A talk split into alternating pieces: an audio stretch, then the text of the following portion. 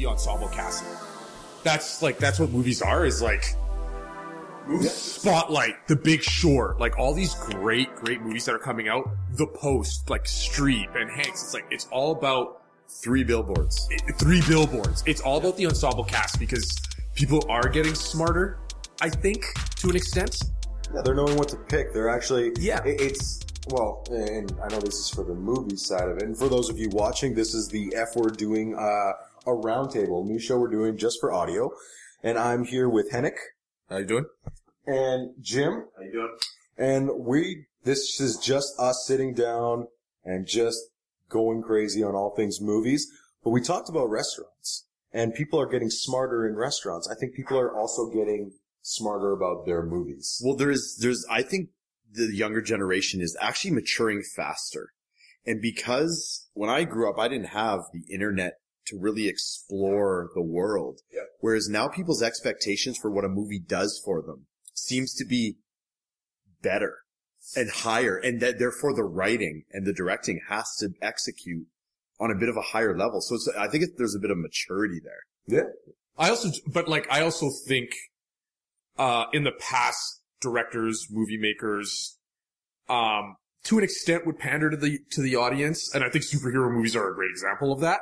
Um, but now more than ever, people understand how much power, or movie makers, directors understand the power that their audience has. Like, Yeah. it's, it's far more, we pander far more to the people and what they want. Well, and a lot of that is evident in when you look at the way uh, movies marketed. Marketing is a massive thing. You look at Deadpool.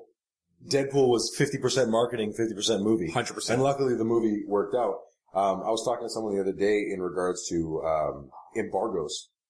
And embargoes are when reviews can be released. Right, right. People are wise to that. I'm more wise to it now than I was before. If if a studio decides to only release the review the day the movie is out, they don't have faith in the project. Fair. What's your impact? What do you think a critic's impact is on your choice of a movie? I think this is a very big question that, That a lot is. of people.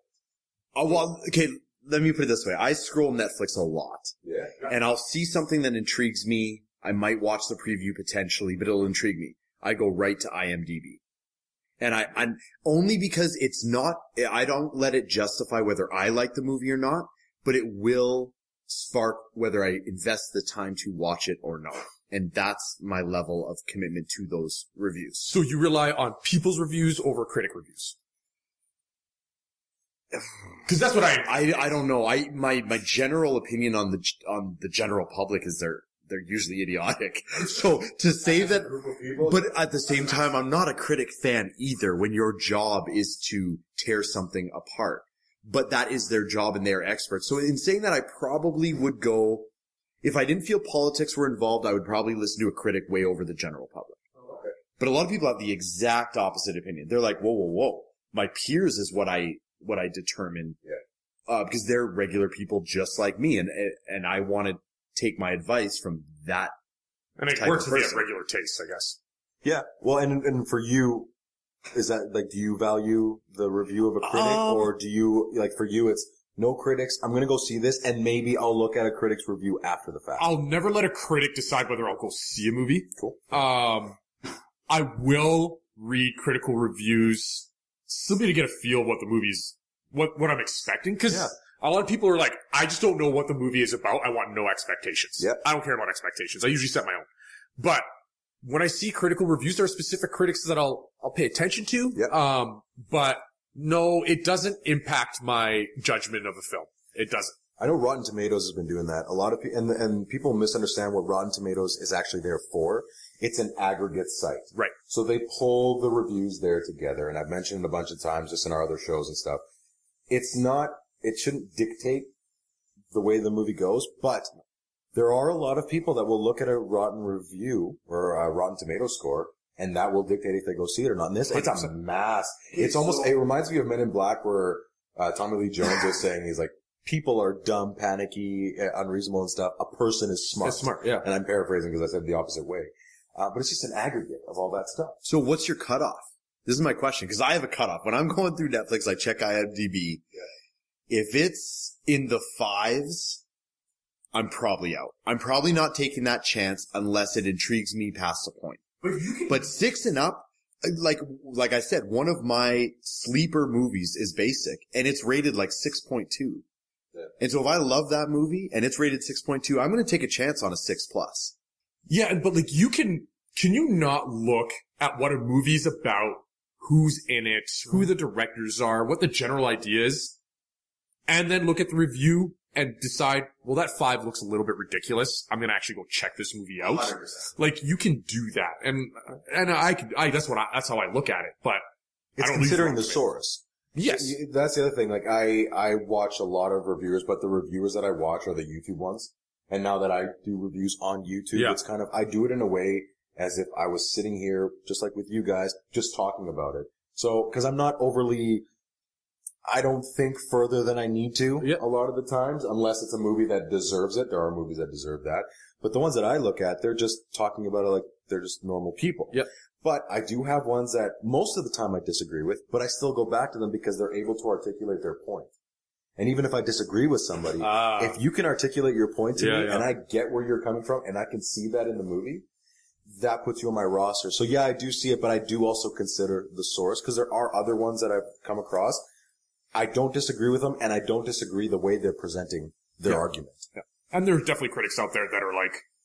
a Shawn Edwards from like Fox. It's like I will never ever listen to a review from him because he's it, his reviews look like he's getting paid to make these reviews. Yeah, there's a lot of, and there's a lot of people that are like that. You're right. So seek out credible sources for the reviews and go to, go to them because you're right. We live in a world where the general public can just say any opinion they have without any credibility or Just like you handle fake news, handle movie reviews. Yeah, and, and uh, a lot of the times is for me, I'll look at the premise, I'll look at, like you mentioned, who's directing it, who's writing it, what their last few projects are, all of Yeah. that you can kind of see. And if you've seen their movies, then that should, that should help come up with your own decision. And then from there, you obviously watch the movie and then you get your own, your own opinion on it. And then, like you mentioned, you go after it and you start looking at it because all that plays a role.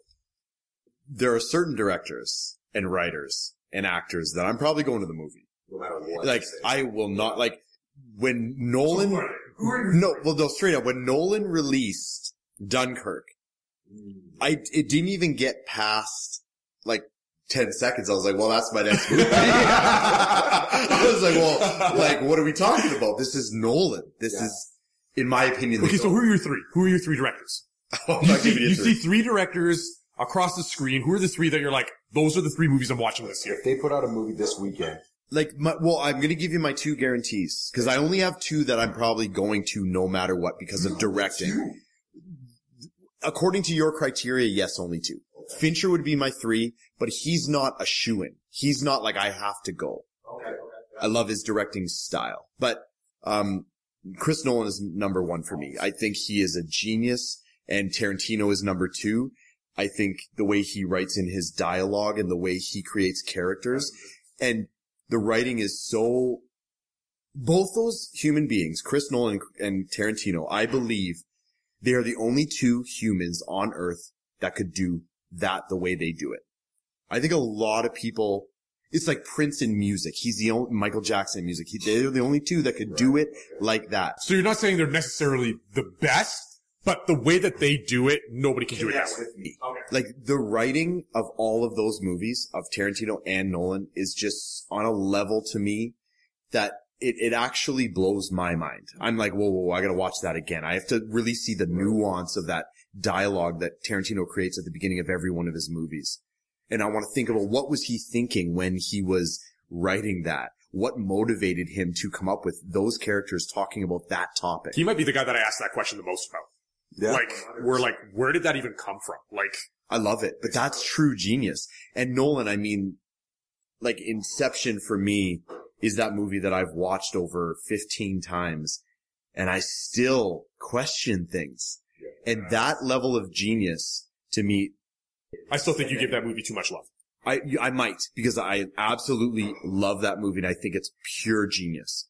Um, and the second thing that I give Nolan credit for is taking the Batman series that I felt was always underserved and he elevated it to almost mass connection. Like anyone could have connected with that. You didn't have to be a superhero fan. Even though Batman by default has that naturally written into the story. People will flock, and it's already in it, and it's already there. Yeah. But th- that's, that's my Nolan right there. That's, G? Um, I'm gonna go Scorsese. I'm gonna go Tarantino, and then my third is really tough. Um,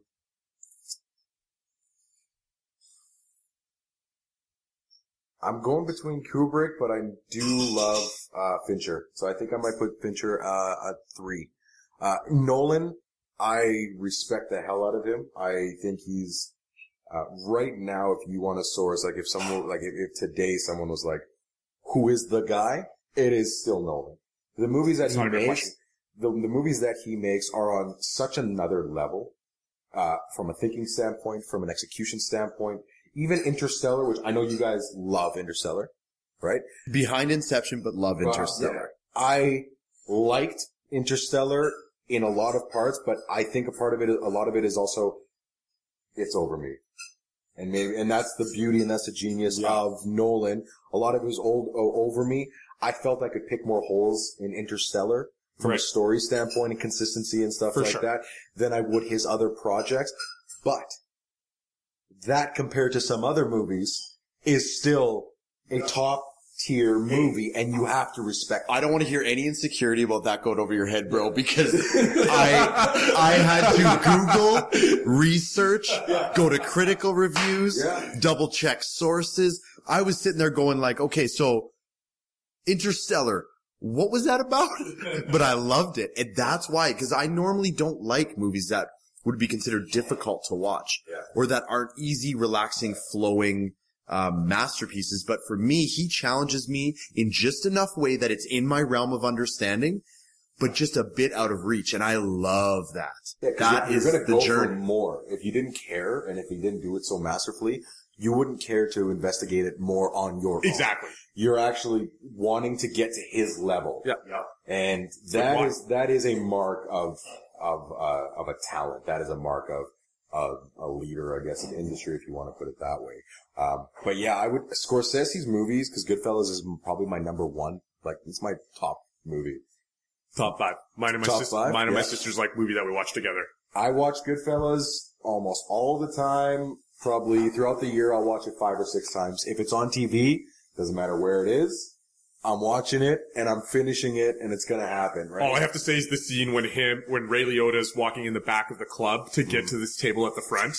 Like, that Yeah. scene alone for Yeah. that movie is just like, And- it's, transcend- it's amazing. It's transcendent. I will watch Shawshank Redemption on TV any Friday, Saturday, Sunday night with the commercials while it sits on my Apple TV and I will wait. See, Shawshank is another one. I Shawshank is a brilliant, brilliant movie, and like one of those ones that uh didn't get the love right out of the gate. Took 20 years. It took a long time. Fight Club is another one, a Fincher one that developed a cult classic. Now, when you look at it, I understand the gripes people have with it. It's you look at it and it, it's got some stuff that doesn't hold up today. There's some underlining tones there that were great when it was made. It doesn't hold Yeah. up. Taking that aside as a movie, What are we talking about here? Fight Club. Fight Club. Okay, okay. Yeah, yeah, I was yeah, like, you sorry. bet, you bet stop. You talking about Shawshank. No, no, no, no, no. that holds up Uh, always. Actually, Shaw, uh, Shawshank, in this day and age, the way people look at other people and identities and all that, kind of gives you a almost another perspective, specifically talking about the ending Yeah. and how it tied up and Yeah, how yeah. how it could continue from there in your own mind, which I think is quite forward thinking at the time that it Yep. was released. Uh, I think that's why it didn't do so well. Yeah, because I think it was actually a little bit ahead of its time. Yeah, there's a lot of that stuff. And then, uh, yeah, Tarantino. Tarantino movies. I, you can't, like you, you've already mentioned most of it. Uh, it's really tough to compete against a guy like that. Um, just because he knows who he's writing for. The fact that Inglourious Basterds didn't, wasn't, wasn't going to get released unless Christoph Waltz showed up because he knew what that, who that character Yeah. was. Yeah. Like little atten- details like that. We talked about John Travolta briefly before we Yeah. started this. Right now he's a dud. And he was a dud for a while and it was the one that came back to him. But that's because he understands Travolta more than Travolta understands Yeah. himself. Yeah. And he made a foolproof script for him to follow. And all he had to do was follow it and it turned out perfect for him. oh, that's, that's Yeah, Travolta's role. Yeah, he had his own nuance to it, but that was that was it. Yeah, I agree. H. Uh, Nolan. I think, I Yeah. think we've now decided that it's Nolan. Yeah. He's the best in the biz. Oh, is he your number one though? To go watch in a movie theater? Even just top three directors, like we're Top three directors. This is, I just thought this was top three directors. Yeah, yeah. But you're right, it was to go see who. Yeah. Anyways, Still kind of, No- it still dictates it. Nolan, all I have to say is the movie Memento, Prestige, and Interstellar. Like, you make those three movies for me, Yeah. and then you add in a transcendent movie like, or transcendent trilogy like the Dark Knight trilogy, Yeah. that took for the first time a superhero movie and didn't make it a superhero movie, like you were saying, Yeah. where it was like, this movie should probably be nominated for a Best Picture Oscar, Yeah. and potentially should have won. Yeah. I think, uh, because of what it did. Uh, number two, Clint Eastwood. Um, Clint Eastwood has been a favorite of mine since the movie Unforgiven, the first time I saw it. Mm. Uh, and the guy knows how to write and create characters that will crush your soul and make you super happy. By the way, the thing that's funny about Clint Eastwood is the way I perceive his, him as a man is zero emotion. Yet his movies make me cry potentially more than any other Like- director. But like and nobody writer. directs in the masculinity, masculinity that, that Clint Eastwood does. Like his movies have a masculine feel to them. His characters do. Yeah. Like the way they purvey emotion as characters is very masculine. Mystic River, Million Dollar Baby, like all those characters. But Yeah. the emotion of a masculine person who is stoic breaks you down even more. Like that's why Clint Eastwood is so good. That is brilliantly said, actually, by the way. That's just the way it is, right? Million Dollar Baby crushes me Every time. single time. When he's- I've seen that movie more times than I should. Like for that emotional, like Requiem. I don't need that negativity in my life. Okay. I've seen it. I saw it once a long time ago. Never have to see it again. Million Dollar Baby. Just everything leading up to it. But when that that ending comes, it just. Cr- When but he- everything leading up to Oh. it, and like you said, there was. he- the good thing was is that uh, you know, no pun intended. He never pulled punches with. uh now I'm blanking on it. Swank's character? Swank's character. Yeah. Uh, he never, he never downplayed her at all. Like you talk about masculinity, it's easy to do with men. Yeah. But when she's the only one there, he was able to, to just bring out su- such a tour de force for her character in amongst all these other people. I mean, you've got, you got Morgan Freeman there. If I remember correctly. You're right. Yeah. And he, and she outacts him. Yeah. Yeah. And she has more of a presence than he does. And Which is so funny because she's she's had like only really two big roles that people have really respected her for, which Yeah. is Million Dollar Baby and Boys Don't Cry. Yeah. And it's like it's so straight. She'll be gone forever, and then she'll just come back and she'll have this huge hit. Yeah. Anyways, Clint Eastwood, for me, like in Mystic River, the tension that you feel around Tim Robbins in that movie about the what really happened, what is going on. I don't like this character, but I want to give him the benefit of the doubt. but he's not giving himself a chance. Uh, yes, and it, there's just so much discomfort, but in that discomfort, I loved watching it.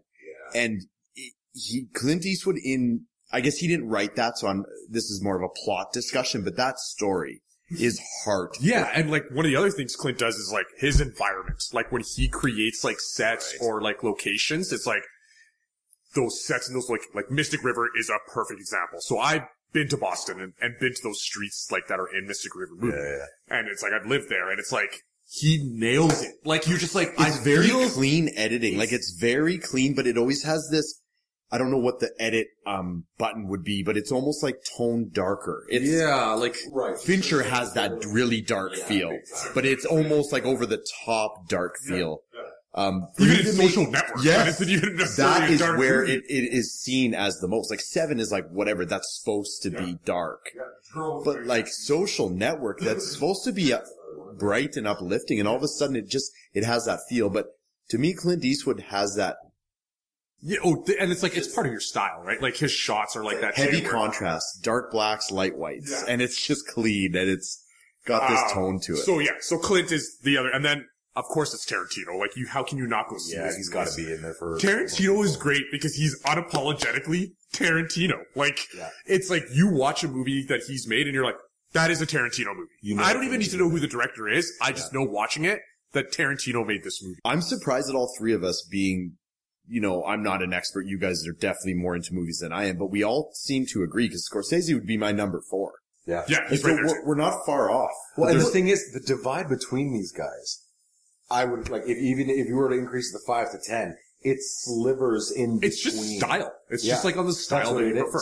Yeah, It has is. nothing to do with whether or not those guys are good or bad or better directors. They're all phenomenal Well, directors. and going back to Clint, most of the movies that uh, the thing that I take away from most of his movies is he's able to drag out a specific scene without overstaying his welcome. Yeah. Yet you're there and you're kind of you're building up with it. yeah. And very few people can do that. And I can't pinpoint how he does it. Back with Man with No Name, back with The Unforgivens, Yeah. all those. A lot of the scenes are just, it's a build, it's a build, it's a build, it's a build. A lot of understanding it keeps building. Yeah. But most directors, when they try to do that, they end up overstaying and you lose it. At one point, you're like, okay, I'm done now. Right? Yeah. I would say Tarantino risks that at times. He does. By the way, So I was there. just gonna say that. I was like, they're almost on complete opposite sides of the spectrum. Yeah. Like it's that's. I was literally just gonna say that. The technique is to create tension. Yes. and then to relieve that tension and almost create the next scene to be different and c- with a contrast to add a different emotion. So you're kind of on that roller coaster. But Tarantino actually gives you tension so prolonged that you're sitting there antsy and wanting it to move. And then when it moves, you feel that relief. Inglourious Yes. Bastard when they're in the bar and the it's like That was a phenomenal, I, it- well, that's the best scene he's ever done. No, I I would argue the opening scene for Inglourious Basterd. Because so long, that, so shana. Yeah. that so whole great. sequence from start to finish made me completely uncomfortable. And Oh. Christoph Waltz, the way, like, the when Hans Landa sits down and the way he introduces himself and everything How like that. pleasant he is. Like And the build up there was in the writing and the way he was conducting his investigation. because you knew he knew.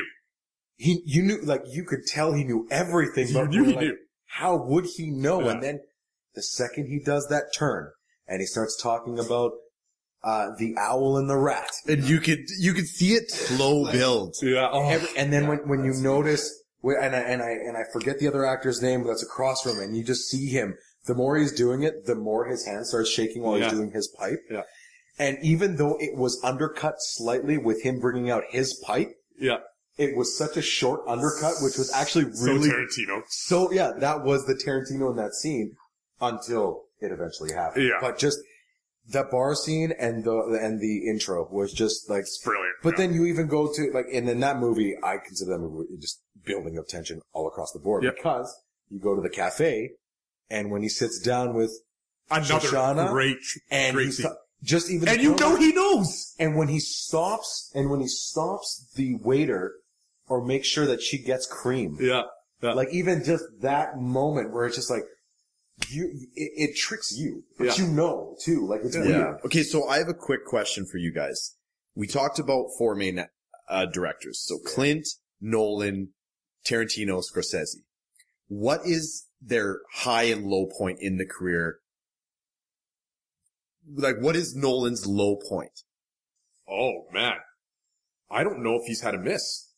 Like, I think that's why he's so good. Like, I just, Yeah. I can't think of a miss. I'll say for me, Interstellar or The Dark Knight Rises, but I think I put The Dark Knight Rises below Interstellar Okay. by by uh, quite a bit. Only because I was quite disappointed with Dark Knight Rises. It Right. didn't feel like it was a movie he wanted to make, and from what I understand, there's some publications that have put out that he didn't really want to make it. He, he did it. Okay, like just Like, to confirm that because like there's some Dark that Knight he was wanted kind to of like finish his, it, but yeah. like Like, Dark Knight was kind of like his. But that first scene in Dark Knight Rises is, is amazing. In the plane, Okay. when that- Bane starts talking, whoa, you hear that voice, you're like, And I get okay, why I'm you in. don't You have like me it. for three hours. Yeah. You have. And like, I get why you don't like it, G, because there are a lot of parts of it that even myself and and personally, Yeah. my favorite of the three is Dark Knight Rises. Crazy, It's yeah. not the best done one. Yeah. That's Dark Knight. Some actually say it's Batman Begins, Yeah. which I also think is a great movie. That's Um, amazing see- movie. See, and the argument also is if uh, Dark Knight never had the Joker, like take the Joker out of the Dark Knight. Oh, then I'd like leave that- Batman Begins as the better made. And that, movie. that's where my divide goes too. I'm like, it's such a Joker movie. it's He owns the ent- everything. He's not there, and yet he's there. Yeah, Yeah. he's he is the greatest villain on screen we have ever seen. The, I Dar- think. the Dark Knight Rises just doesn't flow as a movie. It's That- that very choppy. Yeah, it is. All of a sudden he's in a cave. No, no, no, no. Now we're blowing up stadiums really rapidly without a lot of like build up. Now they're in the sewer system. It's like, it was very choppy, but it was he just sped through that movie to get it done almost. Not him as in his directing A lot of people say that. That's what it feels like. It just feels like it's really rushed. I think I just liked the themes and I think I liked Yeah. the closure. Like, I, I, I think that's what it was, but I 100% think that Dark Knight is the best made of the trilogy. There's Yeah. no, I don't think I can even argue that, but, um, I see what you're saying about Dark Knight Rises for On sure. the high though for Nolan, like what is what is your favorite Nolan movie? Interstellar. It is it, yeah. Yeah. Interstellar. Interstellar, I went to the, I lived in Boston at the time. I went and saw it three days in a row. So there was a movie Crazy. theater across the street from where I worked. And I went, I saw it the first time and I was like, I'm going tomorrow. And you have to see it. See, Yeah. mine, you have to see it in In the theater, you have so, so mine is in, if in an order would be Inception, The Prestige, Memento, then Interstellar. Those are his best three? No, that's like, I'm just saying Interstellar's four for me, not even number one, but it's number one for, But those are your best three Nolan movies for you? Your yes, favorite? Inception is, is like, Uh, yeah. Tower, it's So one of my, that's your first. yes. And then your very bottom?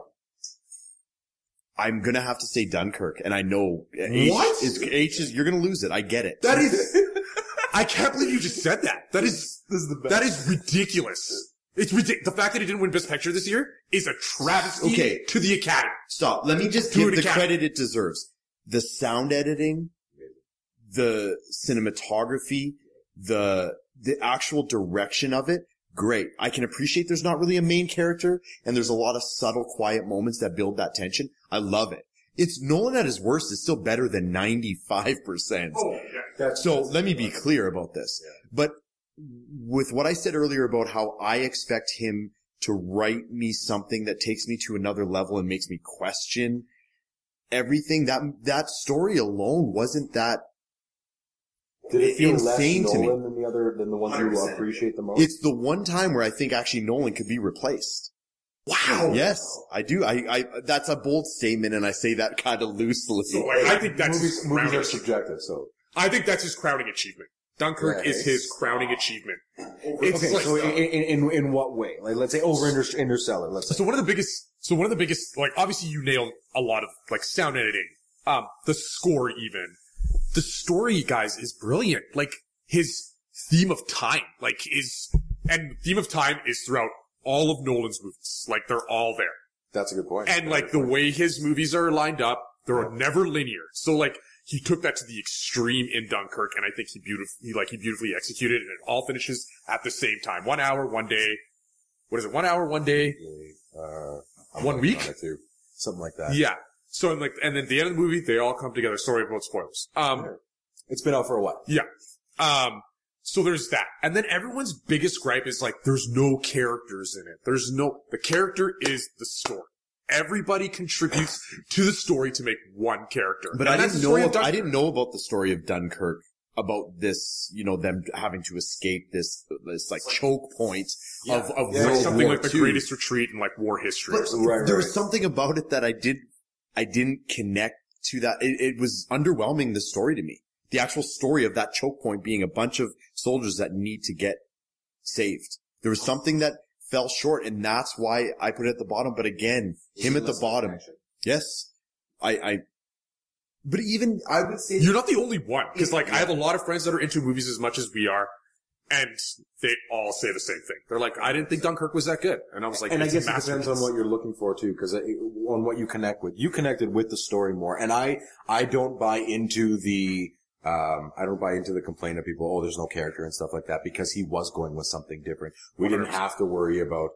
I mean, we obviously worried about the people there, but it was what he constructed out of it Yeah. and what he created and the tension that he brought into it. And Incredible. the, the, again, going back to how that tied in with the sound.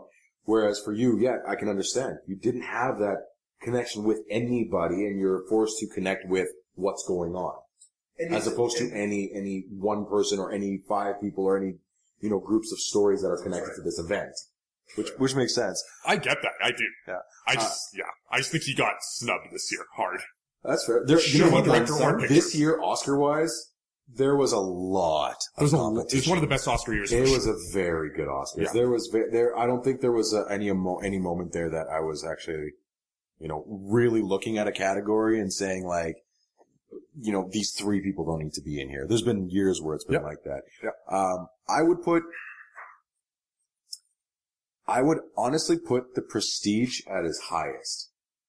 I can't argue that. I can't I- argue that. I adore The Prestige. So and do I. especially because when I first saw The Prestige, I didn't know much about Christopher Nolan That's at all. exactly how I went for And I think I was almost too young for that movie. Then I rewatched it again. I'm like, this is the greatest thing I've ever seen. It's I was, I was, I was blown away. Uh, Memento is very close because once I saw Prestige, I went back to Memento. The, uh, Batman trilogy I put as a you whole. put as a whole, yes. it's kind of like the first two, it's a bounce back and forth. Again, three, I've already, uh, I've already, you know, said my stuff about, but it's really tough because I think between three and Interstellar might be my bottom, but it goes to the argument of it being, you know, that's better than 90% of the stuff. Yeah, yeah. Anyways, Yeah. uh, Interstellar, for, it was, it was a, it was an issue with the way that the story was put together and how it abandoned itself at the end. Now, the argument could be made that, you know, it's about love. It it is. And, and, and not that I have a hate on love or anything like that, but Anne Hathaway's character abandoned what I felt her character was for love. Then the Matt Damon thing, which I thought was pretty interesting and, and pretty crazy. They could have cast anybody, I think, for that. They didn't did. need to do. They did it because Matt Damon wanted to be in it. Yeah. Uh, that part almost felt like more of a detraction from it. Yeah, Uh, not to say that they could have taken it out. I don't know how the movie would have gone without it. I agree. Um, I agree. That's the part that they didn't just take out. for me, the way that it ended up going, uh, and the way that it ended up being and how, you know, he just so happened to be the guy that found the coordinates out of nowhere. And then they're like, okay, now we're fast forwarding. We're going up. Yeah, So it was pacing issues. It was some of those plot lines and an abandonment of some of the characters that we had gotten. Now, I'm not saying characters can't grow, but it felt like Anne Hathaway's character was boom. Mhm. Uh, we need to do this and abandon all this for love. Yeah, yeah. And then the whole black hole thing and everything with Murph and everything was for love, right? It just didn't add up for me. And most of the time when I look at it and the more I, you know, look into movies, uh, and, and how I've appreciated and respect the hell out of Christopher Nolan's movie when I go back to like a Prestige, cause you're going to compare his movies to his movies. hundred percent. I don't compare Interstellar to a Tarantino movie. You can't, You can't. right? So that's where I have my gripes with him. And like, I get that. And like, I need to make this clear. When a movie is about space, Yeah. and like it's done that well, like first time I saw Odyssey 2001, Oh, it's like, Jesus. it doesn't matter. It's, his already my 50th favorite. anniversary, by the way. I know. Crazy. No. Crazy. So like that, that, that has to be known. yeah. Um, okay, my top three. So Interstellar's number one. It's a personal favorite. My original personal favorite from Christopher Nolan before Interstellar came out was The Prestige. Yeah. Um, I think that's one of the best put together movies I've ever watched. Like, and, when he, and Hugh Jackman too. Like you expect it from Christian Bale, it's, he's but he really brought out Hugh Jackman. Like Bowie as Tesla, like it was all great. oh man, that was fantastic. Um, and like, I think they, I think in the movie they explain the magic trick, like what, like, show something ordinary, then show that it's Yeah. extraordinary, and then, and then you got your prestige. and then you got your prestige. Yeah. Um, I think it's like, what is it? The something, the turn, and then Yes. the prestige. Yeah, the pledge, ah. the pledge, the turn, the prestige. There you go. And so the movie is lined up exactly the way as how the magic is, right? It's like there's Yeah. the pledge, there's the turn, and then there's the prestige, and the prestige is Can we talk about how the illusionist popped up a year later? like, who- who was he sniffing out in Christopher Nolan's crew to find out what he's up to and just pop? Like, people get those mixed up for those non-Nolan That loving. happens a Oh, couple. That happens a couple of times, and I forget the last one, but that one's the one I remember the most, is because it was Prestige and then Illusionist. Yeah. And I watched the Illusionist. I'm like, I don't like. It's this. not even It's close. not even close. And I love Paul Giamatti Me too. as It's one an of my actor. I favorites. think he's phenomenal. He is hungry for that magic in He the was in a illusion. movie that made me hate the Oscars, which was Sideways. Oh, Um, yeah. And I thought that Sideways should have won Film of the Year that year. Fair enough. Yeah. Um, so yeah, I'm a huge Paul Giamatti fan, and because of American Splendor. Hmm. Um, and then my number three, um, it's really hard for me because I, I want to say, um, Dunkirk, because it is his masterpiece. But I have to put the Batman trilogy in there. It has to be in there. like as a whole. It, yeah, it just, like, and it's tough to just, have one without the other. it's just Nolan. It's Yeah. like, that's, I think when you talk about Nolan, there are three movies you have to talk about. Memento. yeah, Because it's his first movie where people are like, this guy's for real. Yeah. Dark Knight trilogy. And Dunkirk. And that's the thing. It was for real. So Prestige is not in there. Inception isn't in there. The three you have to talk about. I'm, I'm saying you have to talk about them as the points in Nolan's career that are the most notable. Like, for me, like when I look at Nolan and I look at his body of work, there are three points in his career. There's Memento when he started. There's Dark Knight trilogy that made people know who he was, and then there was Dunkirk where he's like, I can also direct brilliant films. Like those are the three fi- films that you have to talk about when describing Nolan. It's like his benchmarks. Yeah. And then, and then every, all the brilliance in between kind of thing. And right? Memento set the tone of how he does movies, like non-linear, um, like the way he describes and moves his characters throughout his movies. It all starts at Memento and then it continues on. for Well, sure. And I think with Memento, Tone setter. it's, it's almost less of a, it's non-linear because he's, he's established that in his other stuff. But I think what it is, is fully realized stories. And I think, like, and I think what, with, with Nolan, it is he, Interstellar took him 11 years. I know. That is no joke. And a part of that is because of the science. Like, and that's why Yeah. Interstellar for me is so good, because the science is, is so good. But he, it, it, you know, uh, you, you talk about people that have that kind of work on the fly, and you can tell that because sometimes the movie shifts in tone and changes and Yeah. all that, and they have a drop. He knows what he's doing from Yeah. start to finish. Yeah. Uh, and, and Memento is, it was a, is a perfect, I think, example for it being his first one. It just shows like, no, I can not only construct this story that you're just kind of confused the entire way you're going until you realize what happens. And then at the end, you're like, I haven't, like, like the didn't see that. prestige. Yeah. Then you have to go back and you're like, how did I not know anything about Fallon? And I, and like, I'll, like, I don't notice a lot of stuff that some people pick out. Like some people are like, oh, I've noticed that before. Sure you did. Yeah. And if you did, good for you. But for me, like, that is a reveal. You're, you're right. Going back to David Fincher, uh, another person, Fight Club, when I first saw it, the more I've seen it, the more I pick up of it. Yeah, yeah. You know, you see Durden popping in there more and more. There are some stuff where you can poke holes in the plot and For stuff, sure. But again, it's a fully formed, it's obviously based on a book as well, Right. but being able to translate something like that and, and do it in the way that he did was another kind of force that, you know, Nolan showed in Memento in space. Yep. And I, yeah, and I think Dark Knight, the Dark Knight trilogy was the first time where I was like, oh, right, Jonathan Nolan is a master storyteller. Like, Yeah. he, or sorry, Christopher Nolan and Christopher Jonathan Nolan. Nolan and, his, Jonathan and his, yeah, the his Nolan brothers brothers. Yeah. writing the stories. Like, they are just master storytellers. Like, they just know how to tell a story. And they do. On that topic about calling the end of movies though, I will give myself a lot of credit that as a young man, I called Sixth Sense before it hit the ending. no, you did. One hundred percent did. I remember looking at my sister and going, "This is what's going to happen," and it was bang on. And that one fooled. It, I, fooled me for sure. I didn't see it until I was already spoiled. Like when I saw it, I already knew it was. Ah, that- it you was kind of realize, like though, a- let's- I, I missed out on that part of getting. Let's break this down though. He gets shot at the beginning. Yeah. Uh, his wife, they never have a conversation. He just talks to her and she talks to him, but it's never double engagement. right, right. and the kid sees dead people. It, it's when you think back, although not many people caught it, and I get it. For sure. How is that not getting Yeah, caught? you're right. You're 100% like after I saw it, I was like, God damn, how did I know that?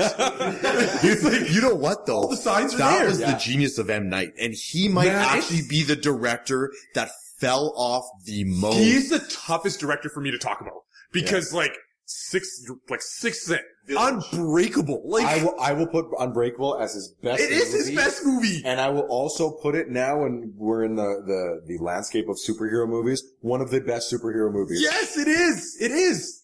He actually may have done them. He may have actually been the first guy to make a superhero a serious movie. He may have actually done it before It Christopher was- Nolan. That movie, Like- dry, that movie is amazing. M Night is up to no good. like that's all I can say is what. Uh, we we shouldn't even talk about him because it's. It, I It's can't- It's really it's it's really for unfair. me to talk about because Well, I will He's say- not here. I will. I refuse to talk about him behind his back. he's not here to defend himself. I, I watched The Visit though. Have you seen The Visit? the visit, I have not. It's what is the first one he came back with, which was like, it's a, it's good. Really? It's, it's, it kept me Split up. was it was a train was- wreck. See, I It was like good. Split, especially when I found out how it connects and it's part of It's all. a trilogy. It's part of a trilogy. And I, re- I'm a big fan of James McAvoy. I I am too. really like James. Uh, Ever since the movie Atonement. uh, see, I will put it ever since Filth. I haven't seen. There's there's a there's a movie he was in called Filth where he played. Uh, and for those of you who haven't seen it, go check it out. I won't say it, but he does, you know, kind of a intro level to what you kind of see in Split. Ah. and it, and it's extremely well done. And it's not from M Night, but it was one of my favorite. It's one of my favorite James McAvoy ones. It's twisted, it's crazy, but yeah, Split. I I I liked it. I liked it. I I didn't liked it too. I didn't love it, but I loved the concept of it more than the movie itself. Well, 100%. I, I could not wait to watch that movie. I was like, M. Night can be a genius when he tries. Yeah. He has it in him. when he gives it an- any effort at all, he could be a He's the next genius. Spielberg like he did back when he has a the day. legitimate idea that works. Yeah. That, that movie is the epitome of something that built me up and just completely let me down. That's Yeah. fair. Fair. But I mean, I don't, I don't even want to explain. I don't even want to Yeah. waste too much time going too far into it. Well, all I have to say is a perfect example of M. Night Shyamalan's career is the movie Signs. It's so good until it gets to the point where like, oh, it's, it's just water. Like, Yeah. that's what beats them. Oh, so they landed on a planet that was 70% water. And it's just water that, Yeah, oh, like- okay, great. It's like, bro, how did you miss this? He did You that with, the, like- with uh, the village too. Actually, I didn't mind the village. Oh, I like The Village. I think that is him at his number three highest. Yeah. For me, it had the same thing that Signs had, where towards the end I was just like, well, this is just dumb. And Uh, now, sure. There, there are Yeah. some turns that happen that people buy into, Yeah, and yeah. some people don't. Um, I didn't buy into that one. Yeah, that's You fair. mean like it, it, it, the realism of it was so Maybe, and the out fact that there. what it looked like was more like anim, like it, it looked like, uh, I'm trying to remember. I haven't seen it for a very long time, so bear with me here. But just the, the, the reveal, his, his reveal and, uh, It's very it- underwhelming. It, it was underwhelming. It was, it felt cheap. It felt like, like you could have done something better than this, uh, in comparison to that. Signs was the same kind of thing. It was kind of like, oh, whatever, stupid. Um, The and they happening- showed the alien. I wish the they happening was, the is, is one of those, We're laughing. Because the whole time you're like, what's happening? But it's a thematic movie about how the environment, it's, it's actually about how we are punishing the environment. The environment's coming back at us. Oh, yeah, well, no, yeah, no. like when you cast Mark Wahlberg as a science teacher. Don't, don't you want to, don't you care about science, guys? Ted, tell them about science. Tell them about science. And like the guy talking about the hot dogs and everything, like Oh, I- it's so bad. it- it's one of those. uh I put that up in those so bad it's good. Like the Kind of, like yeah. almost like the room. Have you ever seen the room? The room. Oh man, this movie. Uh, so James Franco recently did his movie called The Oh. Disaster Artist. Oh, right, And it was based off The Room from Tommy Wiseau and, Yeah, and yeah, stuff yeah. like that. And The Room is one of those. It's so terrible. yeah, yeah. I've actually, I, I've seen parts of the room because Parts I wanted to know who, Tommy Wiseau is. I wanted to, like, I'd heard of him and like I'd heard about this movie that was so bad it was good. Yeah, and it's such a cult following. It's so it. ridiculous. Like, everything about it. how did he even get money to make that movie? He financed it himself. Apparently he financed it himself. nobody knows where his money comes from, but he's super rich. No one knows what his age is because he doesn't tell anybody. No one knows where he comes from. I think he, uh, I think he said he was from from Boston or something, or he's from, from Chicago or something like that. clearly he's not. he's in his own enigma, and the fact that this movie existed and it happened, but then when you look at the disaster artist from that perspective, it's actually a beautiful story. yeah. Like I, I, really enjoyed the disaster. it's like an American, it's like, it. it's like the American dream story. It is. Like yeah, that's it what is. Tom Rizzo is, or Yeah. whatever his name is. But So then, uh, when we're, so we're talking, we talked, uh, in Nolan, and now we're gonna, in terms of Tarantino, his best and his worst. ooh, his worst, even though I enjoyed it, Yeah. would be Hateful Eight. I'm with you. Um, his best. That's a tough one. That's a tough one. So you like if I'm gonna, there's three that always come into my mind: Yep. Inglourious Basterds, Mhm. Pulp Fiction, Yep. and then a personal favorite of mine, Jackie Brown. So underrated.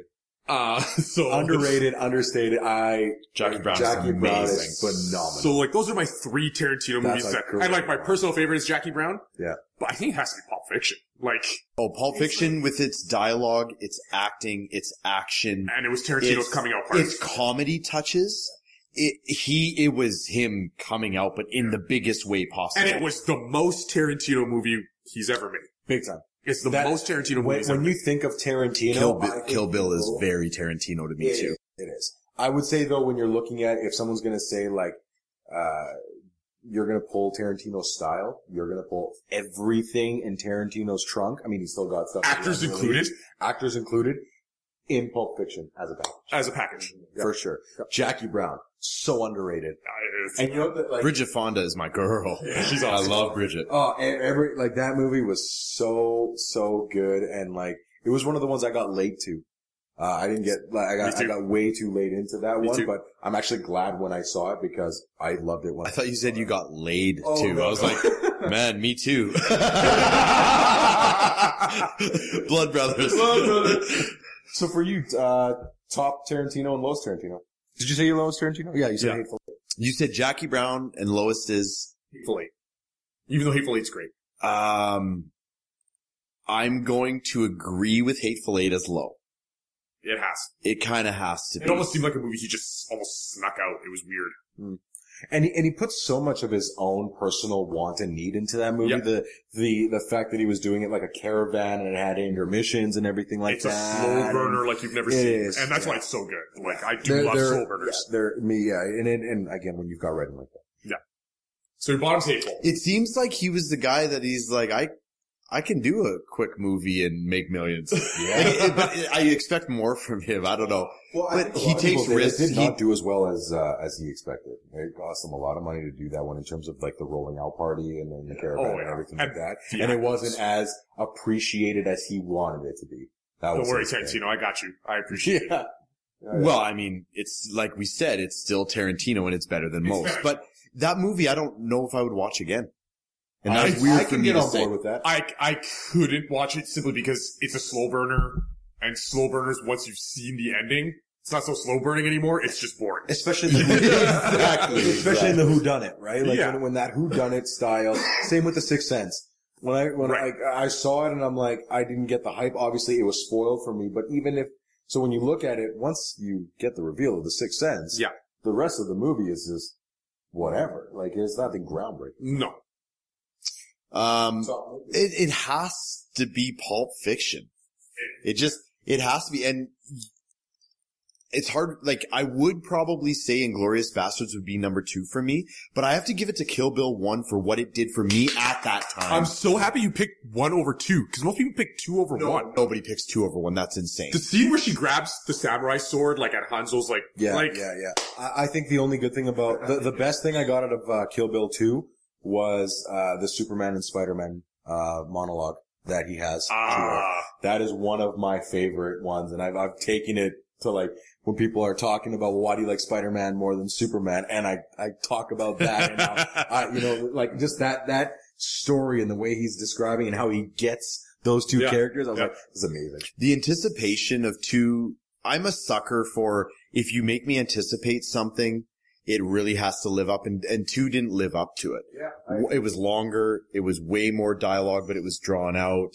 Um, and it went a little too off. Like, sure, show the training montage because that was in the second one, right? Yeah. Didn't see him for a while either. Um, it went too into the realm of you know everyone's saying Tarantino just you know steals stuff that he's already seen. He uses Yeah. other stuff, but he's big able to deliver. baby, yeah. Yeah, exactly. That was like the one where I felt kind of derailed it a little bit and took away from it. I could have done without that training sequence, even though I love training montages. Yeah, yeah, yeah. That was my thing.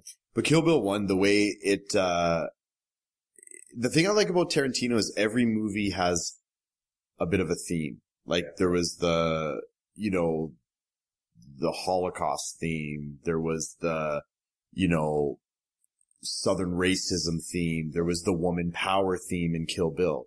And it's very, There's a lot of that, actually. Some of it is explicit. Jackie Brown was a little bit of the woman power thing, but like it's it's some of it is explicit, but some of it is very like implied and subtle. Yeah. And he never acted like this is like a woman power movie, but it was good to see those actors, those female actors in that role, like just take it over. Even though he's getting, he's getting killed out here for his connections with Weinstein. Oh, is he? I. Exactly. Well, we're not going to discuss that. yeah. That, that might be for another, another one way down the road. Yeah.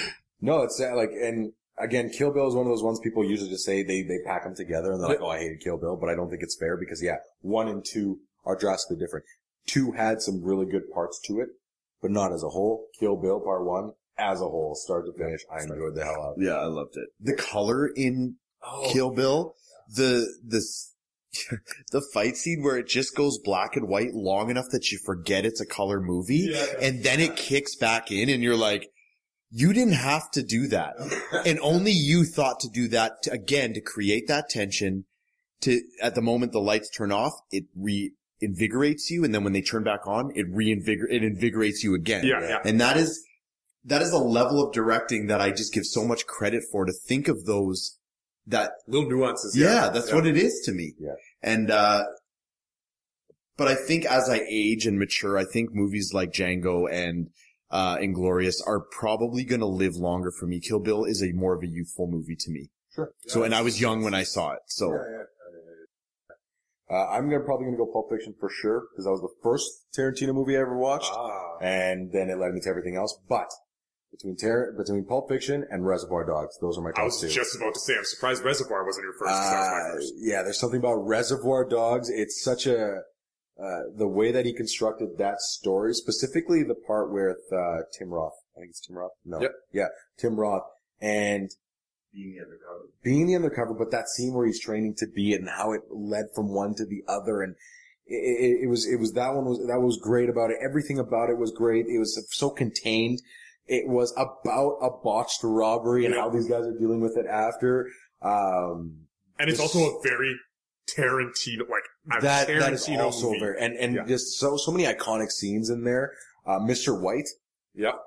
like a character like Mr. White, just no one could have written a sociopathic character. I don't think as much as Tarantino did. I don't think That anybody could write anything like Tarantino. No, no, Like, definitely. Like, but even like just the way that he was, and the crazy part was is that he was still charming as crazy as as psychotic and, and as he was. Yeah, yeah. He was still charming when he's stuck in the middle. Will still always be the scene where the guy gets his ear cut off, but just when he's like he's like moving back and forth and dancing along to it, and then he goes in. It's just these. It, it kind of like just got these peaks and valleys to his character that are just so nuanced in that.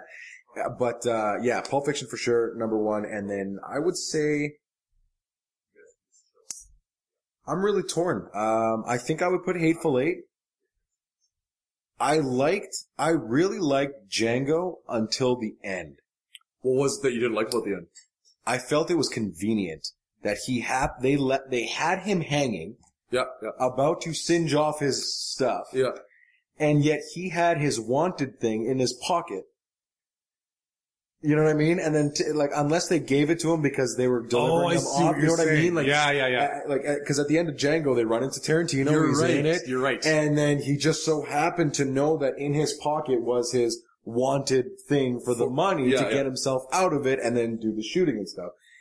Uh, it, that was one of those things where it kind of was just like, why would you end it like that? You put Now- that val. That's a valid point because I was gonna say I thought you were gonna say, and it is eventually it is what you said was. It just seemed like the end was just like, okay, we're running out of time. Let's just tie this up and get boom, boom, get boom, it boom, finished. boom, done. Yeah, that was Django. That, but yeah, so, but I don't know if I put it at the very bottom because the rest of the movie and DiCaprio And Christopher Waltz again. and Christoph Waltz, again. Waltz yeah, and, and like acting nod for sure. Though. Yeah. He's great. Definitely, yeah. And Jamie Foxx, like, I mean, the last thing I would ever credit Jamie Foxx in terms of acting would be, uh, Any Given Sunday. Or Ray. Or, uh, or Ray, sorry. Yeah, yeah. Ray I thought you were and gonna Any Given Ray. Sunday. Uh, uh, and then, uh, yeah, and this one. Yeah. That was really good. Well, but I also, is- I also liked him in Baby Driver. I know you're not a big fan of Baby Driver. Uh, it again, it had so much potential. I wanted to like it. It it went too cheesy with me with the the music and the dancing and the matching. that was the and- point of the movie. I know Yeah. it was, but it, it I did I wasn't in the mood for a musical. And I don't like musicals, so I get that. The, going back to music though, what I do love about Tarantino as well is his, and Scorsese, is his ability to integrate music and how every song that has been better? in there Yeah. every time, like I told you, uh, stuck in the middle, Reservoir Dogs. Yeah. Right away. Like it's just gonna happen. All the music. Girl, you'll be a woman soon. Pulp Fiction, Oh, like Pulp you think. Fiction. Uh, Preacher Man.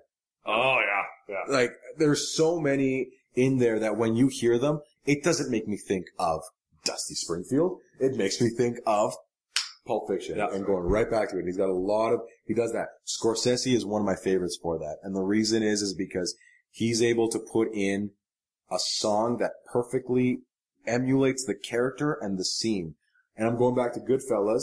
The scene where De Niro is looking at that guy from the bar and Cream comes in Oh and yeah. he's smoking his cigarette and he's just staring him down and it just hits do do do do do and just that look that he gives. Yeah. And, I, and I've seen the behind the scenes stuff where he's doing stuff. He's like, and he has actually written De Niro cream, and that's like that's his notes, and he works with editing, which the lady's been editing stuff forever. But just being able part. to do that, and just when I hear that now, again, I think of I think of De Niro in that scene, and they do such a great job of it. He's the best at creating a soundtrack. Who's the best score maker in the business right now? Like we talking about like Trent Reznor, like who Sure. actually creates. Like create scores, yeah. yeah, We're also including the Reznor. Hans Zimmer, as we're talking about the John Williams and all that stuff. Because I think it's when I talk about movies, and I, I rarely talk about scores because a lot of people don't get like the impact of scores, but scores are so big for me. Like when it Yeah. comes to movies, like that's why Clint Eastwood's also one of my favorites. Like he's scores. excellent because he makes his own scores. He'll Yeah. sing on his own scores. Um, Christopher Nolan uses who I think is the best in the business, Hans Zimmer, to create his scores.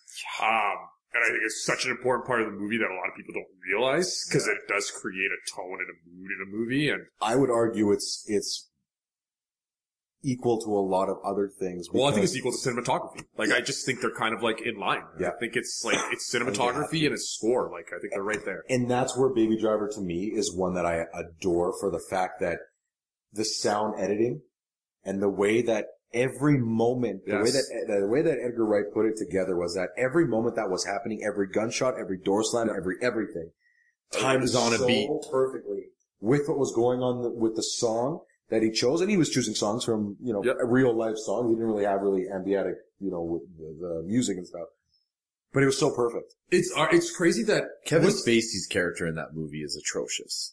I didn't care for him in that game. He, was- he was just. Are we just saying this because he's getting killed out there? No, right now? I love like straight up. He was I whatever. he was whatever. I felt he was more like I've seen him in House of Cards. He's done that role better Yeah. in House of Cards. Yeah. So I just saw him as that. I love Jon Hamm in that though. Well, I just love Jon Hamm. Jon Hamm's awesome. He should be Batman. I'm just putting it out I, there. you know what? love But John Batman. Hamm was like overacted in that. It was like, is it a co- comedic role? Is it?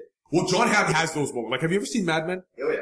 Like, Jon Hamm has those moments in that show. Yeah. He's not, like, his character as John Draper is, like, one of my favorite characters ever on television. But, Jon Hamm in the Usually why it town was like, what's that? John Hammond, the town. The town in general was a phenomenal. Wow. You know my in love for the town. Yeah. You know my love for Ben Boston. Affleck when Ed he just Boston. directs. Yeah, he just when he just directs. Yeah, yeah. I love him. And we all know who now wrote Good Will Hunting. It was Ben Affleck. Like, I would, I would agree with that. like Ben, da- Matt say. Damon, like we've seen how he portrays Boston and how much he loves Boston is 100% Ben Affleck who wrote that. well, I, I don't, I don't know who it was.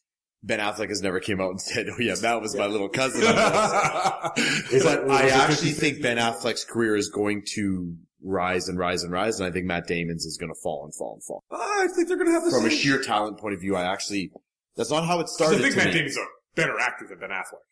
You think so? Like I I don't think did- Ben I Affleck's a bit, like I don't, he should not, like was he nominated for an Oscar for, um, what's the movie he just made that just won? Where they're all, Argo? Argo. He did one. Yeah, Did did he get nominated? He did not deserve to be nominated. Like I just no, he was not amazing in that movie. one director One director, and picture. Actually, ah, yeah, you're maybe you're. I what has Matt Damon done in the last? Like The Martian was the last one that he was really, really Yeah, I talked thought The. Martian was like I thought he was awesome in that movie. He that was a that was a great movie, and Yeah. he was great for it. He was it. great in that movie. It was almost like yeah, and I think it He was meant for it. yeah like, he was meant exactly for it. yeah exactly. That's a good one though, Um because Matt Damon is kind of he had his little thing in Thor Ragnarok, which I adored to, Oh, to no right. end. I thought that was the best thing ever, where he was and he was Loki, which I thought was hilarious. Yeah, yeah. He did downsizing, which I don't think did very well. No. Um, and I didn't, I didn't actually see it. It looked interesting. I, didn't was actually interested in watching it, but I didn't end up seeing it. But I think once Affleck gets, I think Affleck just needs to get out of the DC world. He's been bogged down with too much Batman controversy. Is he, Oh. isn't he all of that stuff? And then once he gets back to knowing what he, what, doing what he can do, which is, he is a good actor, he's a great writer, and he's a great director. Great director. And I think all of those, but I don't think in the, gr- like, I think writing and directing great. Don't write, direct, and act, but he's done well in all three as well. Well, he right? won So a I picture. He won think- best picture. Like so I, I am, tough to I am argue. downplaying a guy that I, I have to stress he is good at what he does and he's done great things. I still think he can act. So Like at the end of the day, though, like I'm looking at the last five years, and Matt Damon, I don't know if is in any of my top even 30 movies of the last five years, but like Ben Affleck is holding Gone Girl, The Accountant, Argo, like he is in the game and only The growing. town, and Gone Baby Gone. Like The town, well, Gone Baby Gone is absolutely amazing. it's Ed Harris in that movie for me was Yeah. just he's just everything. Like he's so good in that movie. Ed Harris is one of those guys that people don't remember. You know what I didn't like about Gone Baby Gone? A little spoiler alert. Don't make Morgan Freeman the bad guy. Don't you dare at But, the end. But that's why he did it because it was so heartbreaking that it was Morgan I know, Freeman. and, it was like for the right this- reasons. Ugh. But you can't. I'm sorry, I gotta get rid of this bug. That, that was what was so great. It was like you felt like Casey Affleck's pain. You're like, Yeah, I yeah, get why you're doing it. It's like, but I he think- should have done. I think Matt Damon will remain Matt Damon as he is now for a very long time Yeah. until he gets to that point where he makes that one movie that ends up putting him, you know, up top. I like to call that the Bill Murray, the Bill Murray way. Yeah, I can see that. Yeah. Uh, he'll pop in here and there. He'll do what he needs to do. I honestly think that Ben Affleck will hit a stride on the directing. I think he's going to start. Matt Damon will. Uh, Or no, do you mean Ben, Ben Ben Affleck? Affleck. Ben Yeah. Affleck. Sorry. Ben Affleck will end up going up, and he will. I think he'll focus more on his directing and his writing, which I hope he does. Yeah. And who knows? In ten years, we could be having that conversation while Nolan is still crushing it. and He'll be like a Scorsese, who has been doing this for however many years Before he and- actually gets a statue. before he actually gets a statue. And uh, you might have one that like Scorsese did for Departed, which I'd still say, yeah, sure, give him the thing for Departed, but you should have gotten it for many other films before that, right? like the up and comers that are going to take over the world. Jake Gyllenhaal, Ryan Gosling. in terms of acting, right? In, yes, sorry, I'm not talking about producing uh, or Right, anything right, else. like I'm well, the new, about the new age of directors is already here. Yeah.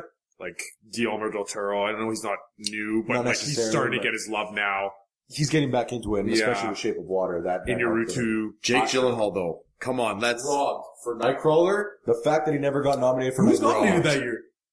robbed. I don't remember. I don't. Was care. that the year that they gave Leo his, just said like, this is your movie, like here you go? Is that the year? Maybe, and I don't 'Cause I mind think that. he was awesome in Knockra. I, He was so I, I don't mind the fact that he got that for the Revenant and well, all the he should body have got it work for that he got. Aviator. But I, I, Jake Gyllenhaal got robbed, so I'm with Yeah. you 100. percent I I think he is. He's one of he the is most amazing. versatile in the game. Well, it's just like he doesn't do bad movies. I think there's one called Rendition. I think that is just okay, Yeah, yeah. but like, uh, what Code? What was Source Code.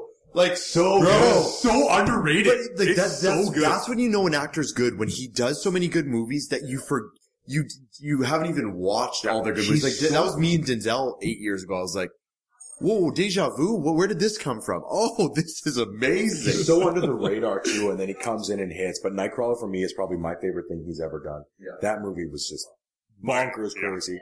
I, And his I, transformation in that was just it, incredible. it surprised me like how good that movie was, and it was that good because of him. I, I totally agree. You know that in that movie, and maybe you guys can correct me if I'm wrong, but is there an, is there a character that you fall in love with in Nightcrawler? Only his driver. But see, do you? Because he's absolutely, he's got the intelligence of like, I, I was gonna say he is the only exception, but at the end of the day, he's, yeah. But even during the movie, you're like, this guy's so unintelligent, I can't, he's not endearing to me. I'm not sure if it was you, Jim, or you, G, that talked. We talked about this, and it was like it's funny because like his character is technically the protagonist, but he's actually the antagonist. 100%. He's the antagonist. of the Even, uh, J- well, who's the journalist? Rene uh, Russo? Rene Russo. She is like, she's you the enabler. like like she's the hire enabler. her, but you're kind of like, no, no, no, you are scum as a character. And then she has, and then she has that guy who's like the angel over her shoulder that's always like, this is wrong. We shouldn't be doing that. I don't know the actress name. But you love him, but then you're like, but you're one of those guys that would have told on us in gym class. So like, I don't like you either. So throughout Nightcrawler, there's not a character that you're like, and even, um, Bill Paxton, the other, you're like, nah, you're sleazy, man. Like, give me, there's not one character I enjoy. It's funny because I think it's just I, a movie that craps on the media. And, and I also think it's a movie about villains.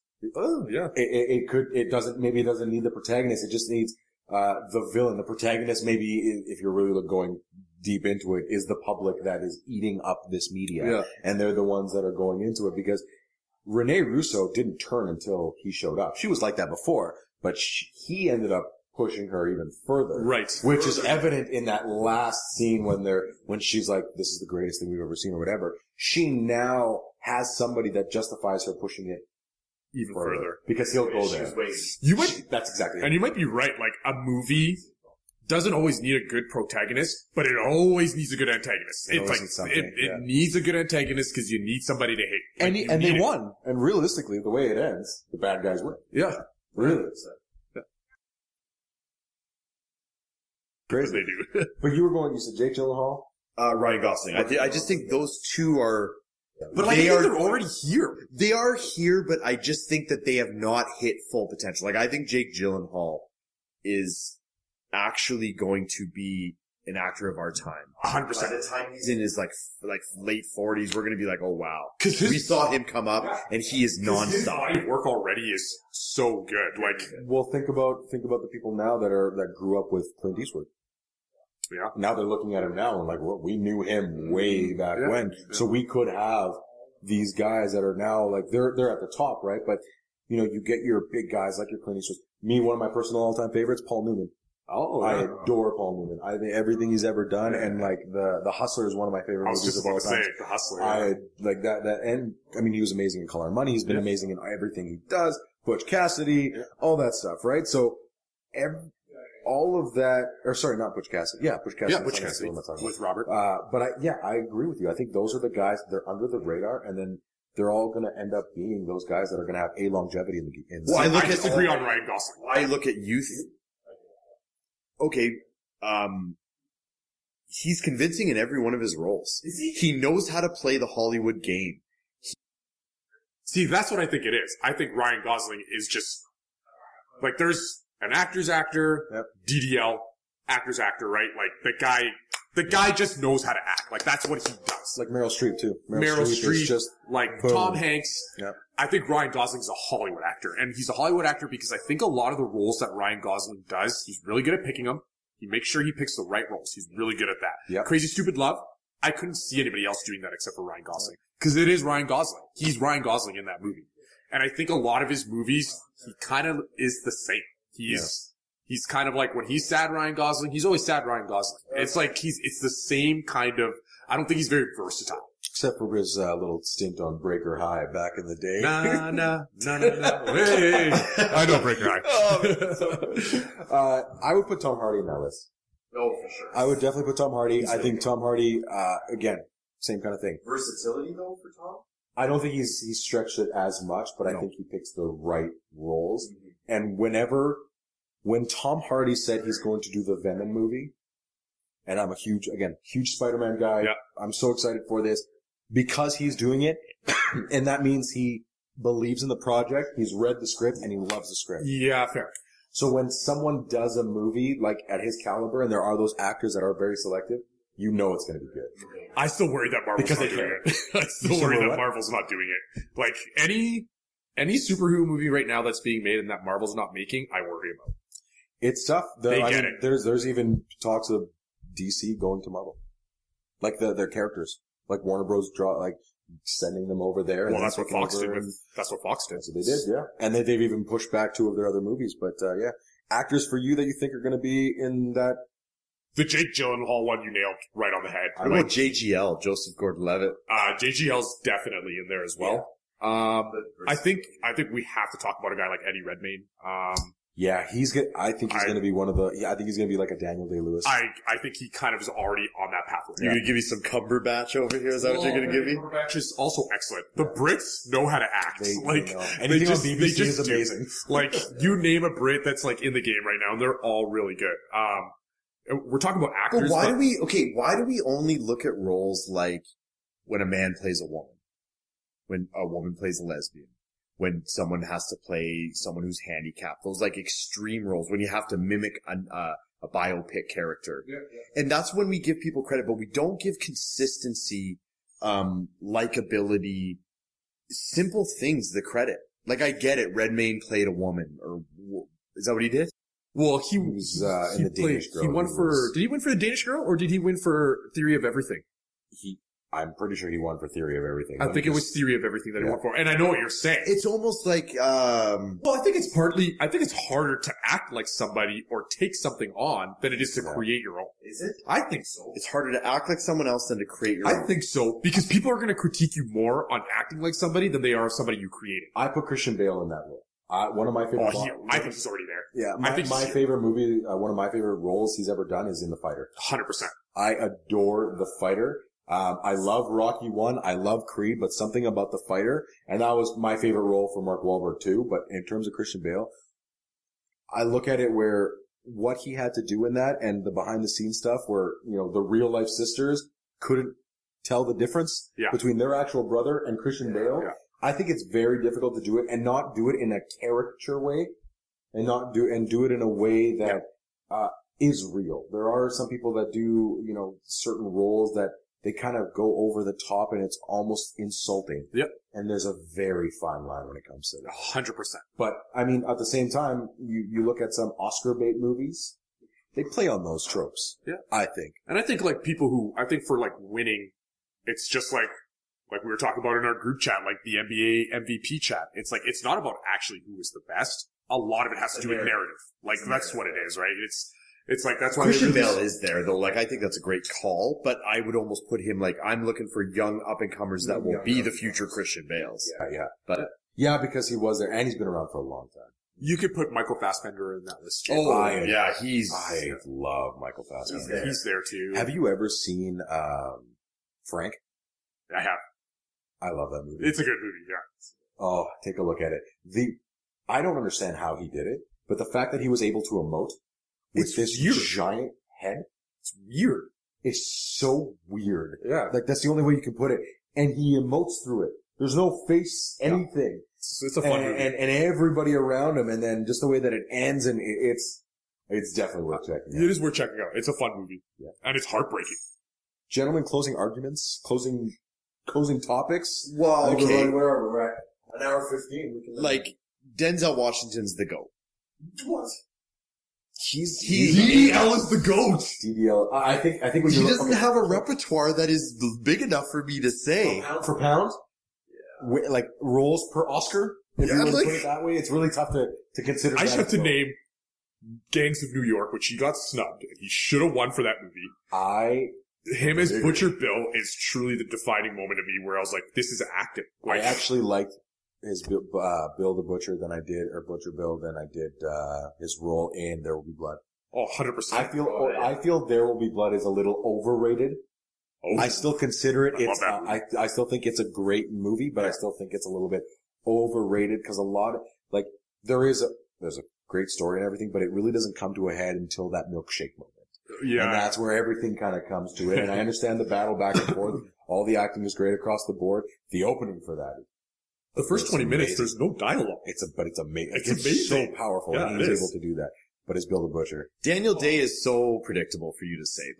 though. Of course, he's a stage actor. but like, he's a, it's because it's the truth. What do you want me to do? You want me to it's, lie? it's tough to argue that. It's like, if you're talking sports and you bring up like Tom Brady, it's like, check the rings. You know, you're talking to Michael Yeah, Jordan where he's like holding like a handful of rings kind of thing. Like it's, like I, I'm I'm hanging out with Denzel all day. If I'm doing a movie, I'm picking Denzel over get that. Daniel Day. I, And there's no shade on Denzel. I love me some Denzel. okay, hold on. If, if Denzel opens a movie and Daniel Day open a movie same weekend, which one are you going I'm going to Denzel.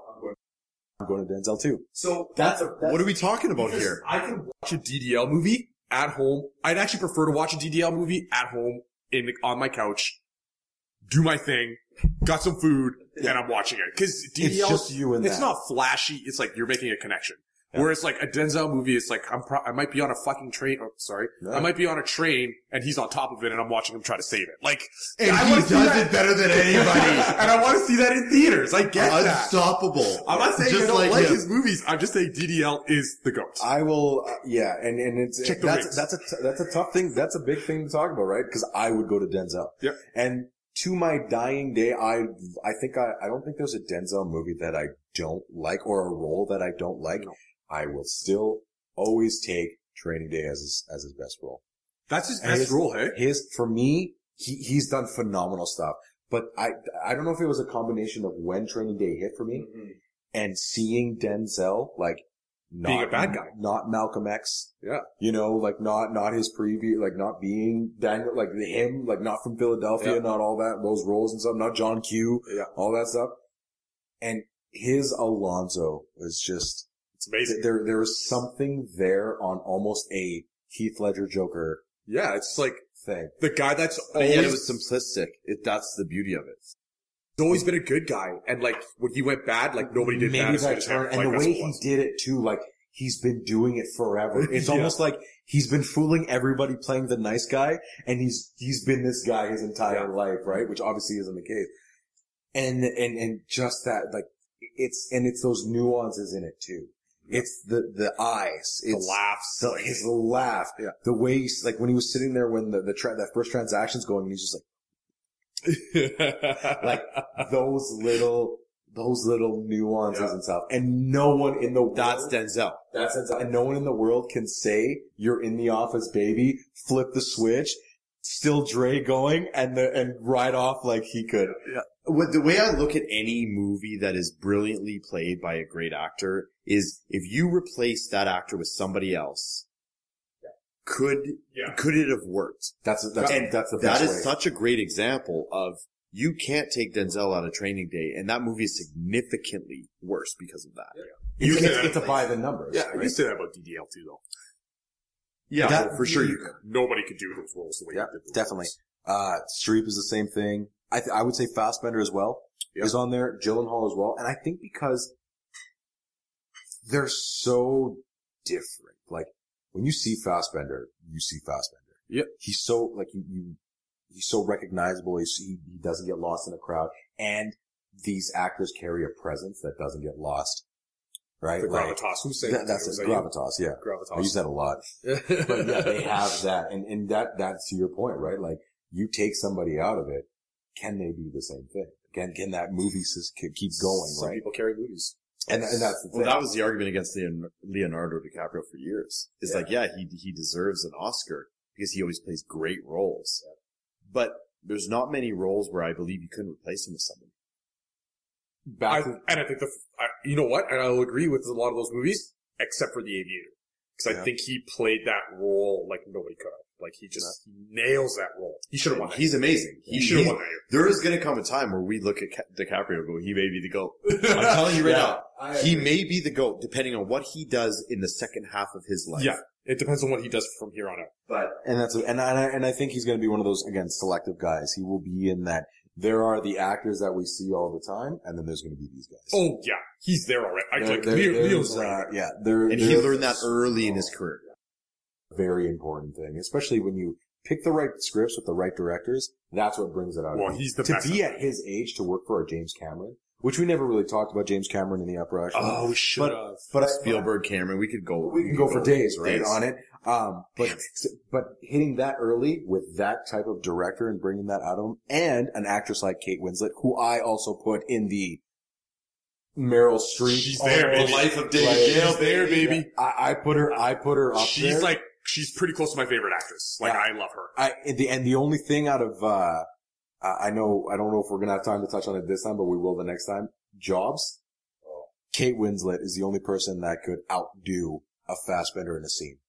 Oh, She is amazing. I don't know if she did outdo him because when I look at that, it's Fassbender's incredible, He's so good. and that movie is incredible. But Winslet, She's- right to his face. Well, she's never bad. Like I like she's the the movie The Reader. You ever seen the movie The Reader? Yeah. It's what you want her first off her first and only Oscar yeah, yeah, yeah. It's just it's she's just excellent. Like she just lives those roles. Like her, everything from her body to it's just she's the best. And She's and when you and when you look at those actresses that are going to get there, I don't see a Jennifer Lawrence getting there. I honestly don't. I don't. Um, I think her roles are very specific. Like Yeah. she's a great actress for a specific role. for specific stuff. I will always defend her in um, Silver Lining. Love that She's movie. amazing that She's movie. incredible in that. All that stuff. Um, but yeah, Kate Winslet is in that. Yeah. She's gonna be our. She's gonna be our next uh, like Helen Mirren. Uh, our next uh, Meryl Streep, Yeah. Dame Judi Jen, du- Judi Dench, like Dame Judi Dame, Dench. isn't it Dame Helen Mirren now? Dame Helen Mirren too, like all Uh, like for for female actresses. Yeah. Kate You didn't even- Blanchett's already there. Oh, she's She's she's the above she's above Kate Winslet, and I Kate would- Winslet's say so getting to Cate Blanchett's. I would say like, so too. She just Nicole, yeah. you put Nicole Kidman in Nicole there. Nicole Kidman's You up there. could- We didn't talk about up and coming like young actresses. We will. We'll we will We'll for that. sure. Gentlemen, thank you so much for Thank you. This was fun. This on, is on episode two of Jim, G, and H, Yeah. uh, the F word, we will be discussing the difference between Jobs, the social network, and the founder. Because I love that's happening. Biopics, yeah. biopic That's and a good idea. specifically You brought those, that up, yeah. Specifically those three, Yeah. I think would be awesome. But yeah, Jim, Henok, you guys are awesome. Thank you Thanks very so much. much. This is going to be a, a recurring thing. Um, again, you can find this. I mean, you already listened to it, but we'll put it on, uh, the Entertain Facts page on Instagram. You can follow me on Twitter at the F words G. Uh, gentlemen, anything that you can plug for any, whatever, whatever you have going on that you can, that you want to.